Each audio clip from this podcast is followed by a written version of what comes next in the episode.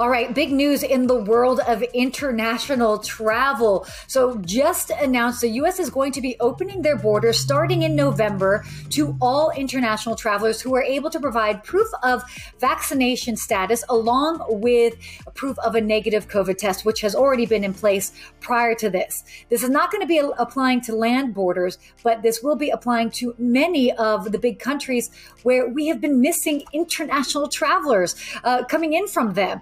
Places like the U K, the European Union, India, China, Brazil. Prior to this, travelers would have to quarantine for fourteen days in another country entirely before coming to the United States. Now, why is this important? For perspective, COVID-related travel restrictions have been costing the U S almost one hundred ninety-eight million dollars daily. That's a huge negative impact on the U S economy.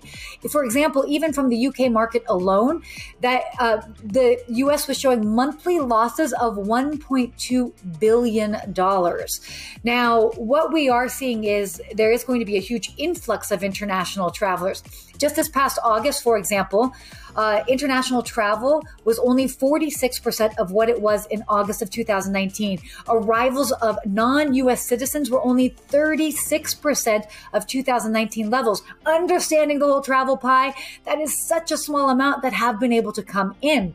Now, if you also want to understand what this is uh, economically, tourism generates about fifty-eight billion dollars annually, and a good chunk of that is from international travelers. So uh, this is actually a really, uh, a really positive time, and it's a step in the right direction for the United States, which has taken a very conservative approach to opening up for international travelers. So definitely stay tuned and uh, looking forward to having the positive impacts to follow.